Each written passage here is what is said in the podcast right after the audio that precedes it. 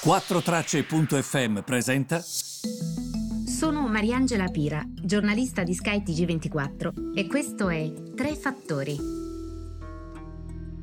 Buongiorno a tutti, benvenuti Tre Fattori del 27 settembre. Allora direi subito di partire eh, da quello eh, che è il risultato delle elezioni in Germania. Perché vi dico questo? Perché sicuramente c'è stata una reazione ed è molto interessante vedere la reazione, in questo caso eh, delle borse, relativamente proprio a quanto accade in Germania. Quindi partirei proprio da questo eh, per spiegarvi come sono andate eh, le cose eh, dal punto di vista delle sale operative. Cerchiamo di sintetizzare innanzitutto la situazione. In Germania i risultati preliminari mostrano che il Partito dei Socialdemocratici, quindi centro-sinistra, ha eh, portato a casa la più grande porzione dei voti con il 25,8% quello tendente al centrodestra di Angela Merkel, sostanzialmente i cristiano-democratici e l'Unione Cristiano-Sociale, ha avuto invece il 24,1%. Evidemment, a vincere sono i socialdemocratici,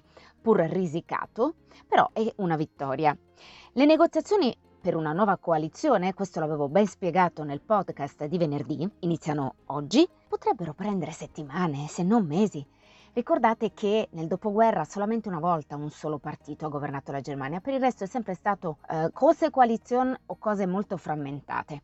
Sarà così anche stavolta, forse stavolta anche più delle altre volte. Insomma, da oggi si inizierà, quindi Merkel sarà con noi per altri due o tre mesi, vedremo. Holger Schmitting, il um, capo economista di Berenberg Bank, ha detto in una ricerca che un patto tra SPD, Die Linke e i Verdi potrebbe aver in qualche modo, quindi noi stiamo parlando di, facciamo finta che di Link avesse ottenuto una performance bellissima, facciamo un passo indietro.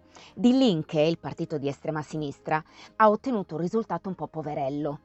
Per questo le borse stanno salendo. Che cosa vuol dire questo? Vuol dire che una coalizione di SPD, centrosinistra, di Link, estrema sinistra, Verdi, è completamente fuori questione adesso. Una coalizione del genere, qualora di Link avesse ottenuto un risultato forte, avrebbe significato decisioni che tendevano magari solamente appunto a sinistra. Quindi esempi, aumenti delle tasse, tornare indietro su alcune riforme, regolamentazioni eccessive, insomma una situazione che ai mercati non sarebbe piaciuta. Invece il fatto che si sia frammentati, non, non si sia solamente un partito tendente a destra o un partito tendente, una coalizione tendente a sinistra abbia vinto, questo fa sì che si sia improntati più a valori come appunto la discussione, mm, vedere le cose di volta in volta, un po' come è stato fatto adesso. Certo, secondo me, ma non solo secondo me, lo sottolineano le case d'affari oggi, il punto è che questi candidati, no, non so se li avete sentiti parlare, sono molto deboli rispetto a un gigante come può essere Merkel. Lei era brava anche nella diplomazia, nel cercare di trovare delle soluzioni, nel cercare di vedere che tutto filasse nel modo giusto, quindi evidentemente questo è molto, è molto diverso rispetto, rispetto al passato. Invece l'altra cosa di cui vi volevo parlare è l'Inghilterra, la Gran Bretagna, perché come sapete c'è una crisi della benzina in Gran Bretagna. A parte che era una crisi che sapevamo uh, da parecchio tempo, nel senso che um, una crisi già annunciata. Come dicevo, questo sintetizza bene forse. L'emergenza della benzina si è estesa dall'Inghilterra al Galles, con lunghe code di automobilisti, e quasi tutte le stazioni di servizio aperte. Che cosa è successo? Che alcune stazioni di benzina sono rimaste senza benzina, ehm, con un grave problema di carenza e BP, infatti il titolo è sotto pressione in questi giorni, è rimasto con tre stazioni di benzina senza, che voglio dire è una cosa abbastanza grave. Addirittura Johnson ha autorizzato comunque un cambio di strategia, pensa addirittura all'esercito per portare la benzina nelle stazioni. Qual è il problema? Sicuramente c'è un problema di prezzi in tutto il mondo e lo abbiamo detto relativi alle materie prime, ma qui il problema è soprattutto che le raffinerie il carburante ce l'hanno pure, ma mancano gli autotrasportatori che portino il diesel e la benzina alle stazioni di servizio. Ora, la Road Haulage Association, l'associazione che si occupa proprio di questo e altre associazioni, avevano chiesto, e non oggi, ma parecchio tempo fa, questo fa capire bene come i politici arrivino sempre tardi a trovare le soluzioni anche quando il latte può essere non versato, ma arrivi sempre dopo che è stato versato, dicevo che le associazioni di settore, sto molto semplificando, avevano chiesto di poter reclutare lavoratori dall'Unione Europea per far fronte a una carenza che appena c'è stata Brexit si è verificata, una carenza di 100.000 camionisti. Un problema che era già esistente, ma che è stato esacerbato, come potete immaginare, da Covid-19, molti sono rientrati in Unione Europea, e da Brexit. Il governo aveva rifiutato questa richiesta. Anzi, aveva detto alle società del settore no, dovete reclutare e addestrare camionisti britannici. Basta affidarsi agli stranieri, altrimenti non è vera e propria Brexit. Pensate che stupido può essere un messaggio del genere. Quindi, la libertà di circolazione è finita con l'uscita dall'Unione Europea. Ovviamente quello che tu pensi che possa essere Brexit, quindi la tua ideologia, usciamo, siamo da soli, facciamo tutto da soli, si scontra con la realtà ancora una volta. Gli inglesi hanno ignorato ovviamente gli appelli del governo a non farsi prendere dal panico. Ci sono state delle code senza precedenti, centinaia di benzinai hanno vietato agli automobilisti di fare il pieno e hanno imposto un tetto di 15 o 30 sterline ai rifornimenti. Ora, Johnson mm, ovviamente Adesso parla a chi del suo partito è proprio anti-UE, tipo il ministro dell'interno Patel, dicendo che l'unica soluzione è far tornare i camionisti europei. I dettagli del, nostro, del nuovo sistema saranno annunciati oggi, però ovviamente c'è anche l'imbarazzo di questo cambiamento di strategia repentino e che fa capire come questi sono veramente allo sbaraglio totale. Non ci sono soluzioni immediate.